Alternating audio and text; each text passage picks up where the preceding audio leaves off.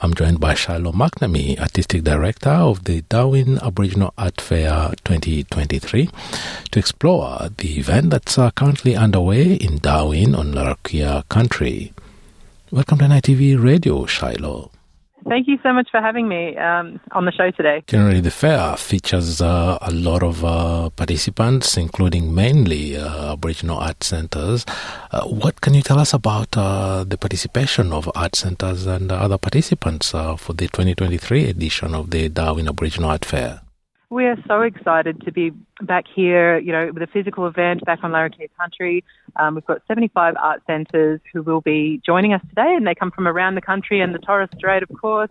Um, so it's just such a wonderful celebration, and it's so good that um, everyone can be back together again and see old friends and, um, yeah, have a really nice uh, time this weekend. Now, many commentators uh, have dubbed uh, this uh, year's uh, Darwin Aboriginal Art Fair as the biggest ever. And actually, when preparing for this conversation, I looked at uh, some of the most popular events, including the NIFAs. All of them were sold out uh, even before the fair started. Yeah, yeah. So um, the fashion show and the NIFA, they they all sold out. But then, of course, the, to the art fair, we've got our public program items that are. Um, the masterclasses, and they are a ticketed event. But um, yeah, they've uh, mostly sold out, and we're really excited about this year's artists who will be presenting. Um, we've got a new program as well. It's our storylines, artist talks, and demonstrations. Um, which will be on every day, and that's for free, which is something lovely that you can come and watch and have a listen to, and really just watch artists work and see how they how they create. As we speak, the uh, NIFAS, the National Indigenous Fashion uh, Awards, uh, have already taken place. I gather they took place already last night, uh, and this is one of the most anticipated events. What can you tell us about uh, this year's uh, NIFAS? So last night was an incredible event. There was um, highly anticipated. We, you know, um, it sold out in advance, of course, and you know, um, it was amazing to see the winners everyone was very uh, emotional and teary eyed, and it was just such a, a lovely outcome um, and great recognition for those artists.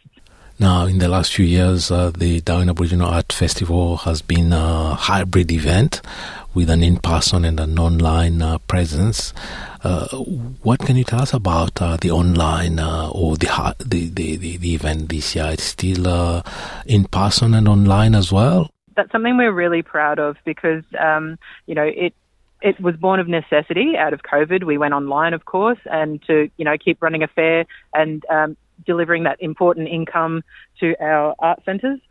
Um, but then, you know, in the last two years, we've really developed that and made sure that um, you know that uh, opportunity continue because it's a really great way to reach international audiences as well. And we've seen that a lot of international engagement and um, you know, that's only possible through the online affair. So we've continued that this year. We've got our hybrid event, and a lot of the art centres are doing both the physical fair and the online fair, which is amazing. Yeah, and uh, the Darwin Aboriginal Art Fair 2023 features uh, uh, daily artist performances, uh, storyline, open studio mics, and all that. Quite a stellar lineup of events. Yeah, it's you know, um, again, it, we've been really fortunate to have our brand new um, general manager on board who has a really strong event management background, um, and she has been um, a great one for. Um, she's activated a lot of new spaces and just really, you know, done her research. So, um, you know,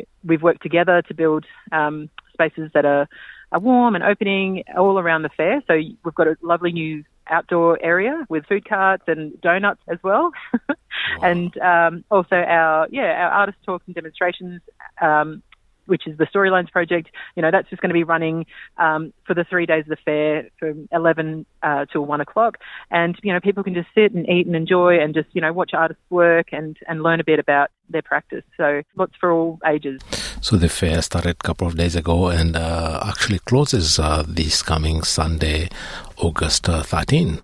Yeah, so the fair will close Sunday, um, 4 p.m.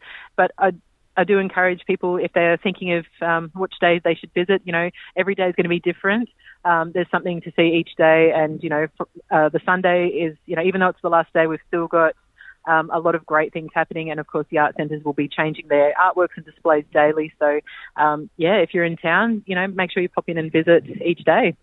And where can people find more information about uh, the 2023 Darwin Aboriginal Art Fair?